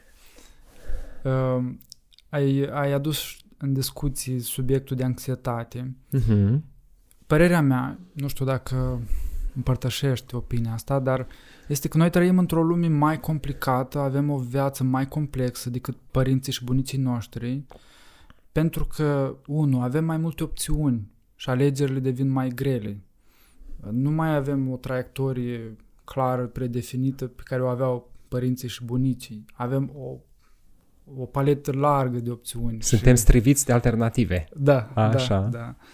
Și doi, avem uh, rețelele sociale care creează niște standarde înalte uh-huh. și pune în mod uh, inconștient o presiune pe noi să ne ridicăm la anumite standarde imposibil de atins. Uh-huh. Nu ne mai raportăm doar la vecini, doar la comunitatea în care suntem, ne raportăm la o comunitate globală unde există miliardari, vedete, tot felul de oameni care proiectează vieți perfecte mai ales că și ei aleg ce pun acolo pe, pe Instagram sau pe Facebook. Proiectează vieți perfecte, dar și nu spun asta cu răutate, mulți dintre ei duc vieți mizerabile, da, adică sunt profund da. nefericiți, apelează la droguri, se sinucid și așa mai departe. Da. Da, dar proiectează și multă lume se ia după această proiecție ah. și nu mai chestionează ce, ce dincolo de ce afișează. Și atunci Uh, sentimentul de anxietate, de depresie este tot mai vizibil, tot mai prezent în societatea noastră, tot mai discutat. Uh, cum îți ajuți tu clienții? Și, în primul rând, ce părere ai despre ce am spus, despre viața mai complicată pe care o avem acum și care creează presiune pe noi și ne face uh-huh. viața mai complexă? Și doi, cum, uh, cum îți ajuți clienții să Ok, a scăpat și piatra din mână.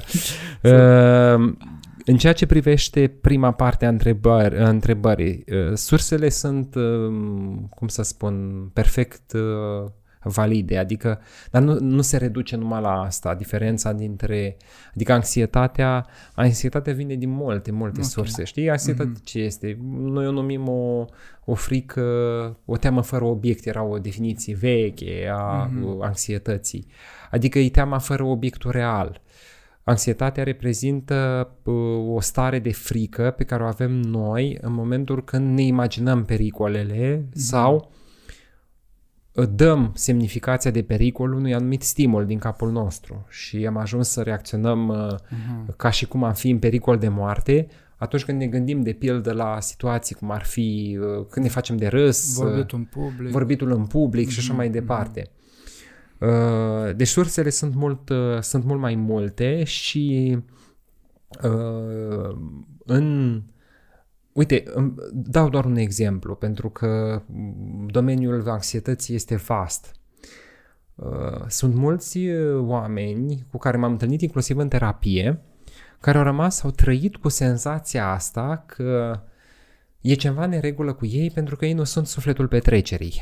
Adică mm-hmm. nu sunt uh, genul de oameni care uh, uh, vorbesc cu ușurință în public, vorbesc cu ușurință la un podcast, poftim, uh-huh. uh, care, uh, da, sunt oameni care nici măcar nu au curajul să posteze o fotografie de profil pe rețelele de socializare, da? o fotografie cu ei înșiși. Uh, și asta e deja uh, un exemplu de cum portretul omului de succes uh, nu e doar că e bogat, frumos și așa mai departe, dar că e dezvolt și vorbește da. cu ușurință în orice da. context. Ori noi, mm-hmm. noi nu știm să ne prețuim timizii.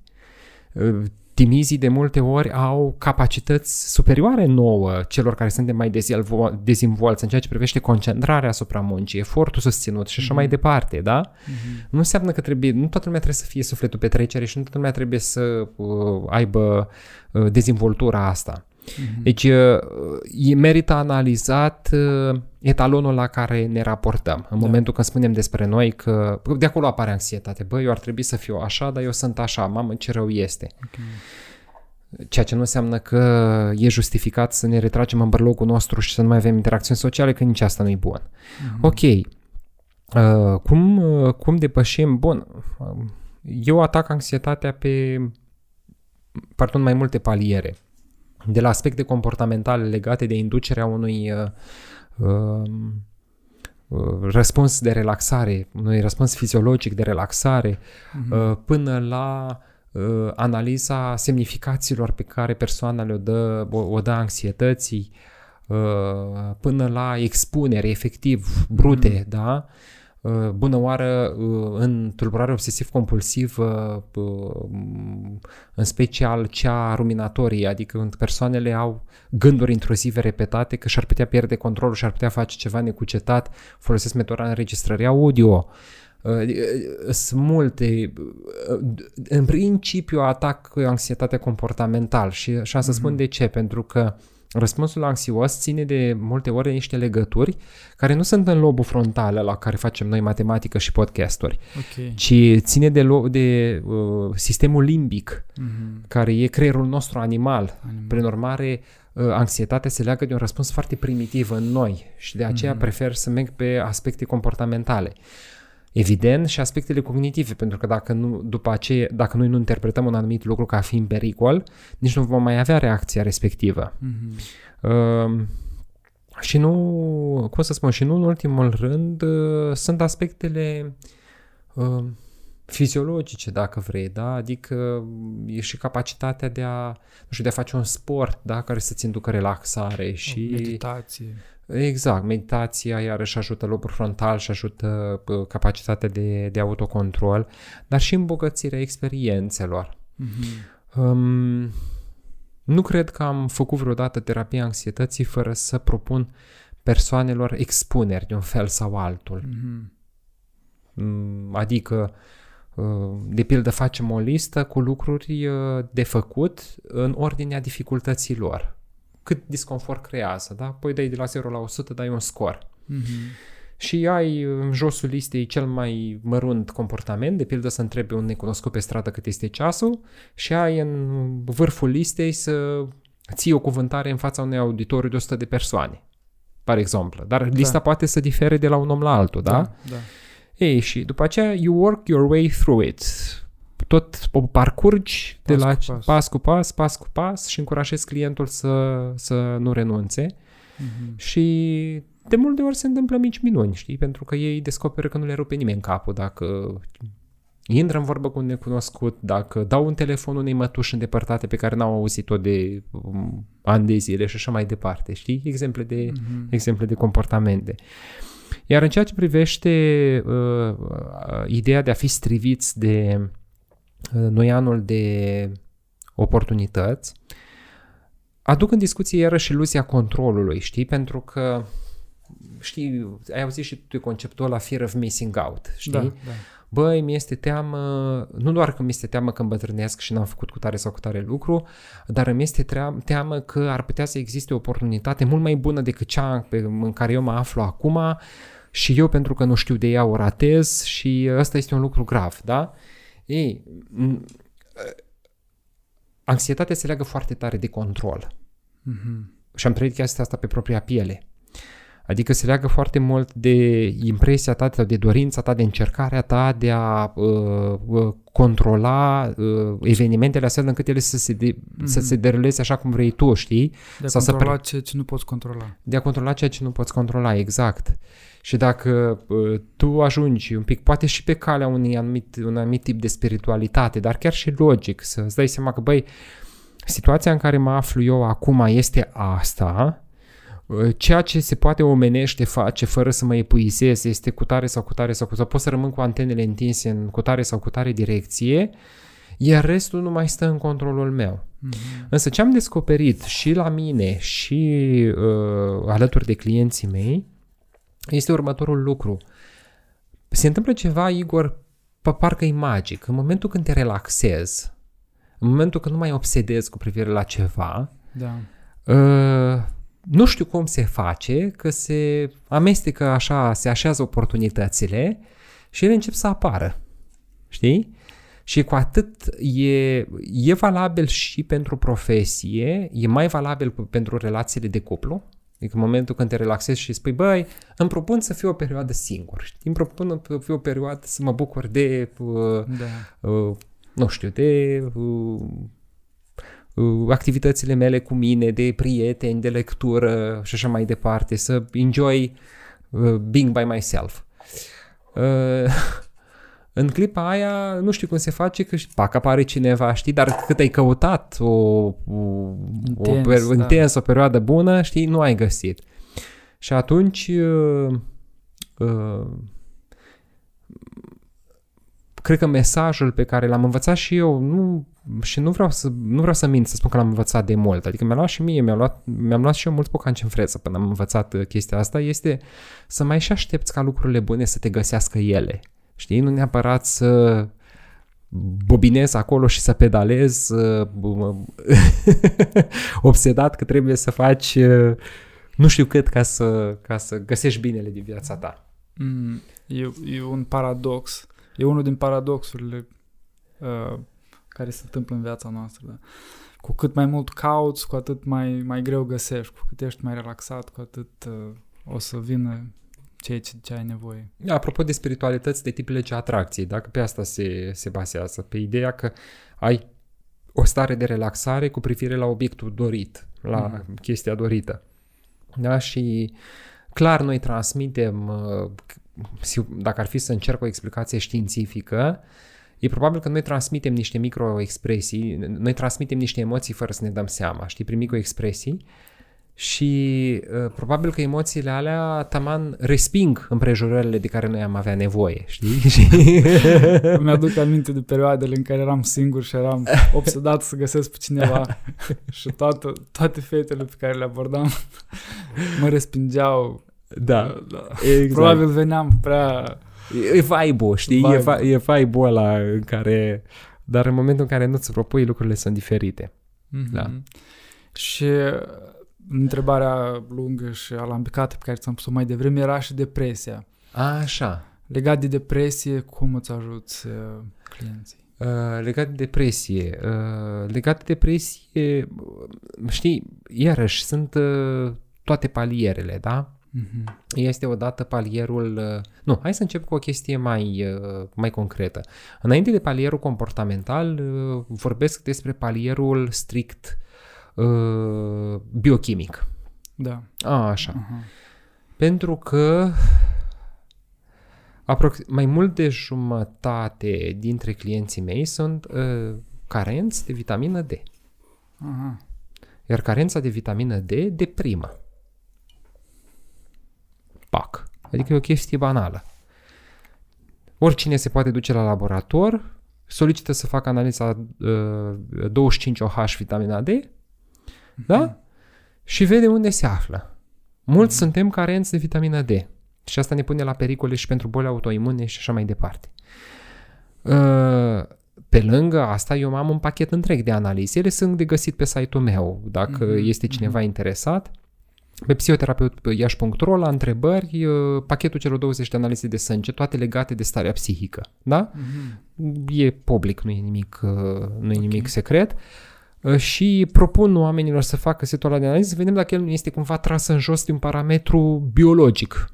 Uh-huh. Sunt aspecte care țin de tiroidă, Igor, sunt da. aspecte da. care țin de carențe de fier la unii, de da. carențe de unul din beuri sau mai multe. Adică sunt mai multe lucruri care se pot întâmpla. Sau sănătatea ficatului, care e strâns legată de da. felul în care ne simțim, uh, starea de spirit pe care o avem. După care, tot în partea de biochimic, uh, uh, am mai dar aici n-am să dau prea multe informații pentru că aici trebuie administrat cu grijă, da? Există de pildă anumite uh, substanțe care uh, sunt uh, destul de safe pentru că ele sunt trecute la noi în România la capitolul suplimente alimentare și uh, administrate cu grijă pot să ajute fără ca ele să... Sunt, mă refer la, la niște chestii din plante, da? Mm-hmm. Adică, ca să mhm. fie foarte clar pentru toată lumea, ele ajută și în mare parte din cazuri nu, e, nu mai e nevoie de psihiatru, știi? Da. Însă asta nu ar trebui să înlocuiască opinia unui psihiatru competent. Bun. După aia, pe parte comportamentală. Pe parte comportamentală încerc să-mi dau seama dacă uh, nu cumva omul nu are activități recompensative. Mm-hmm. Adică dacă rezervorul motivației lui nu cumva este gol pentru faptul că nu face activități recompensative. Lui s-ar putea să-i se pare recompensativ că stă în fiecare zi numai în casă și se uită la seriale, dar de fapt asta să agraveze și mai mult problema. Da. Uh, statul ăsta în casă și știi că noi discutam acum un an și jumate, da. uh, martie anul trecut, discutam despre faptul că statul ăsta în casă o să ne strice pe cap de, de, pe toți și asta și reușit, da? Da. Mai ales sunt îngrijorat în, uh, că acum se întâmplă și un fenomen social, uh, sociologic chiar, companiile au prins gustul uh, lucratului de acasă al angajaților. Da. Ei, și ai oameni care lucrează de acasă și după ce termină programul de lucru acasă, continuă să rămână acasă și ori se joacă jocuri pe computer, ori se uită la seriale și ai zile întregi de stat în casă. Da. Asta, deci fără să fii expus la o lumină naturală mai mult, fără să pici o rază de sare pe tine și așa mai departe, nu ai cum să nu te deprimi. Uh, după aia se analizează calitatea relațiilor, vedem care din relațiile respective sunt satisfăcătoare, dacă sunt cumva relații toxice prin preajmă care mm-hmm. trag stima uh, de sine a persoanei respective în jos, dacă îl doboară, da? da. Dacă persoana practică sau nu în sport, pentru că sportul e și foarte important pentru, uh, nu numai pentru anxietate, dar și pentru, pentru depresie, da? Mm-hmm. Pentru a duce un plus de endorfine.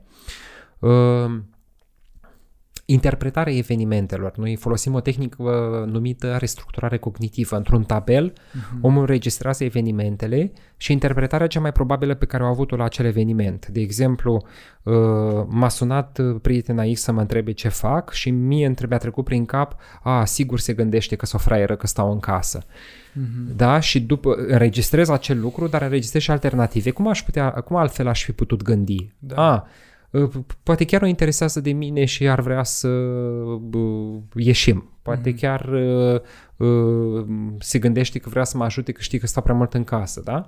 Și omul se antrenează după aceea să aibă moduri alternative de a gândi la da. un anumit eveniment. Asta este restructurarea cognitivă. Uh, Uh, și bineînțeles o mulțime de lucruri, că mm, exercițiul ăla cu valorile iarăși îl fac pentru că oamenii își găsesc sensul. De multe ori ei, uh, mulți ies din depresie în momentul când se apucă de ceva ce vreau de mult să facă, uh-huh. o a doua facultate sau un pachet de studii de alt tip, nu neapărat uh, o facultate anume, o nouă activitate, hobby-urile le cultiv, unii au descoperit canto, alții au descoperit cântatul la pian, Uh, alții au descoperit cântatul la chitară sau, mă rog, un alt instrument. Uh, sunt uh, persoane care, știu eu, au reluat pictatul desenatul. Uh, mi se întâmplă foarte des să dau următoarea temă, desenează-ți bucuria. Păi cum adică cum să desenezi bucuria? Zici că păi e așa cum îți imaginezi tu. Cum îți că, vine. Cum îți vine, exact. și uh, ei reprezintă, mai ales cei cu fire artistice, reprezintă în diverse feluri, da? Fac un tablou numit Bucuria mea, uh-huh. Uh, și îți dai seama ce energii trebuie să depui în a face un tablou care se cheamă Bucuria mea. Da. Îți clară sunt niște energii pozitive care câteodată lucrează ca o magie. Da? Mm-hmm. Țin minte că am avut în, uh, uh, și cu asta închei, în terapie de mult un pictor. Un pictor cu experiență. Și uh, cred că tabloul se intitula Bucurie sau Fericire. Dar în fine a ieșit o mică operă, adică și tot capodoperă, după părerea mea. Adică era ceva, era o reprezentare care m-a, uh, m-a lăsat așa pe, și a zis că pe asta nu, el, el a zis că pe asta nu o vând, nu o dau nimănui, pe asta o păstrez, pentru că era și foarte reușit tablou. Mm-hmm. Da. Uh, resursele sunt multe, uh, Igor. În general încerc să-mi dau seama care sunt lucrurile care îl mișcă pe om. Unii, de pildă, scriu și atunci merg pe teme de genul acesta, alții pictează și merg pe teme de genul acesta.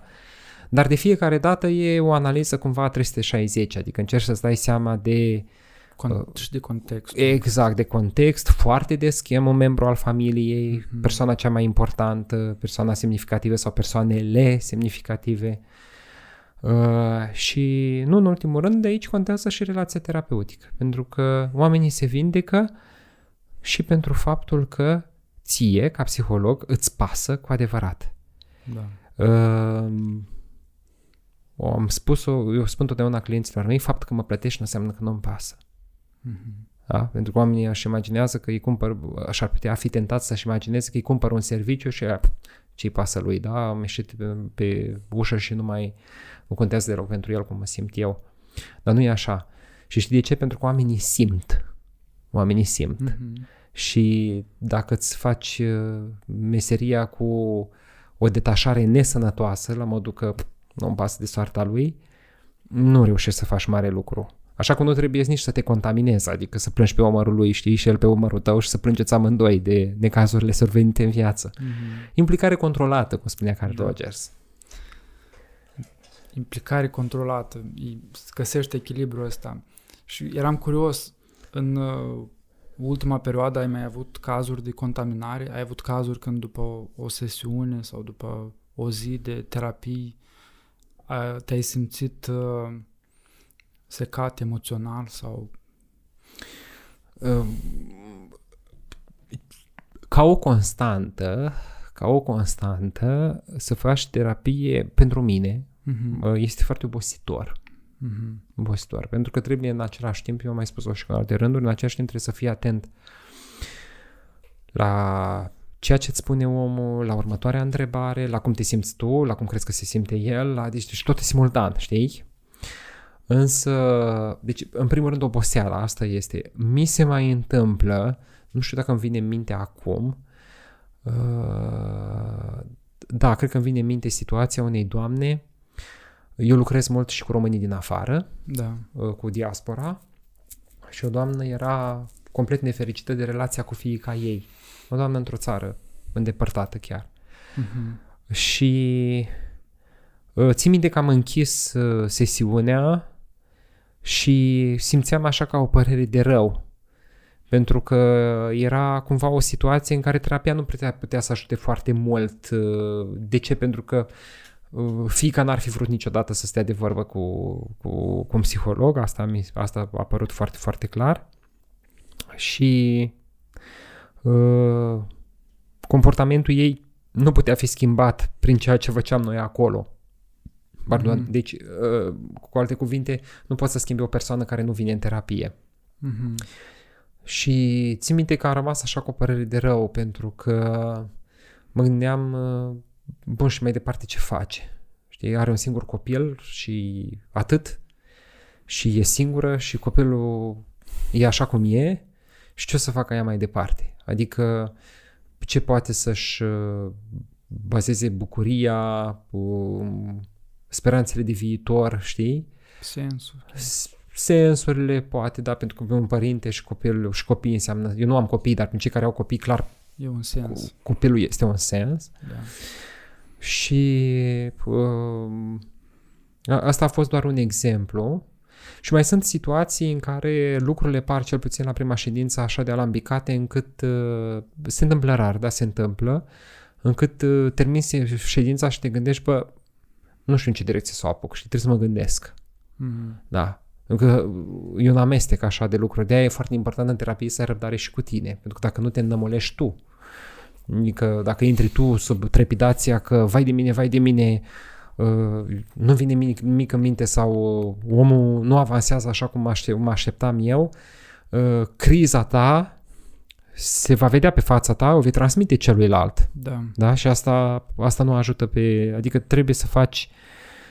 Este etic să tragi cât mai mult, să, să trageți amândoi spre rezultate, mai ales când costurile terapiei sunt ridicate sau foarte ridicate, uh, dar în același timp nici nu poți să uh, te panichezi tu ca terapeut. Mhm. Adică nu ai voie să faci așa ceva. Da. Da. Eu sunt uh, soț de psihoterapeută la Ok. început de drum și uh, am văzut de aproape procesul ăsta, mai ales primii ani de activitate și greutățile care vin cu, cu meseria asta. Nu e o meserie ușoară, e o expunere constantă la suferință. Da. Uh, la fel cum un medic care lucrează într-un spital e expus mereu la suferință fizică, așa și un psihoterapeut are expunerea asta constantă la, la, la suferință La Emoțională. Suferința, la suferința emoțională și nu numai, e inclusiv la suferința fizică, pentru că îți vin Da. oameni care au diverse boli, de exemplu, care implică și suferință fizică Da. și nu numai, Mhm. pierderi. Uh, mai am o întrebare pentru tine. O întrebare pe care am mai pus-o și sunt curios ce, ce o să-mi răspunzi. Dacă ai avea o baghetă magică și ai putea oferi peste noapte oamenilor din Iași o trăsătură sau o abilitate, iar asta să ne facă nouă comunității o viață mai bună și tuturor oamenilor, Mm-hmm. care ar fi aceea? Într-o situație dată, să aibă abilitatea să simtă ce simte celălalt. Mhm. Să aibă așa un buton și spune, uite, acum dacă vreau, sunt curios să văd ce simte celălalt, să apăs pe acel buton să văd cum se simte celălalt. Mhm. Că Măcar din curiozitate și tot ar face oz de el. Mhm. Și vezi cum îl faci să se simtă pe celălalt tu prin comportamentul tău, dar și cum se simt ceilalți în, leg- în, confruntați cu viața indiferent de Mhm. lucrurile care se întâmplă. O, f- o formă de empatie foarte Exact, puternică. da. O formă Mm. de, să zicem, o empatie dusă la extrem, dar uh, pe care uh, să ai posibilitatea să se faci switch on, switch off. da. Posibilitatea să alegi. Că altfel, când da, pornești. pentru că altfel nu, îți dai Da. seama că nu se poate trăi așa, da. Da. Și pentru final, uh, te rog să lași urmăritorii noștri și pe mine cu o Mhm. întrebare de reflexie care îți place ție ca să încununăm acest post- podcast. Uh, o întrebare bănuiesc care să servească la dezvoltare, nu? Da, da, Uh, la creștere. da. Um, am să-mi iau un pic de timp de gândire. Da. Um,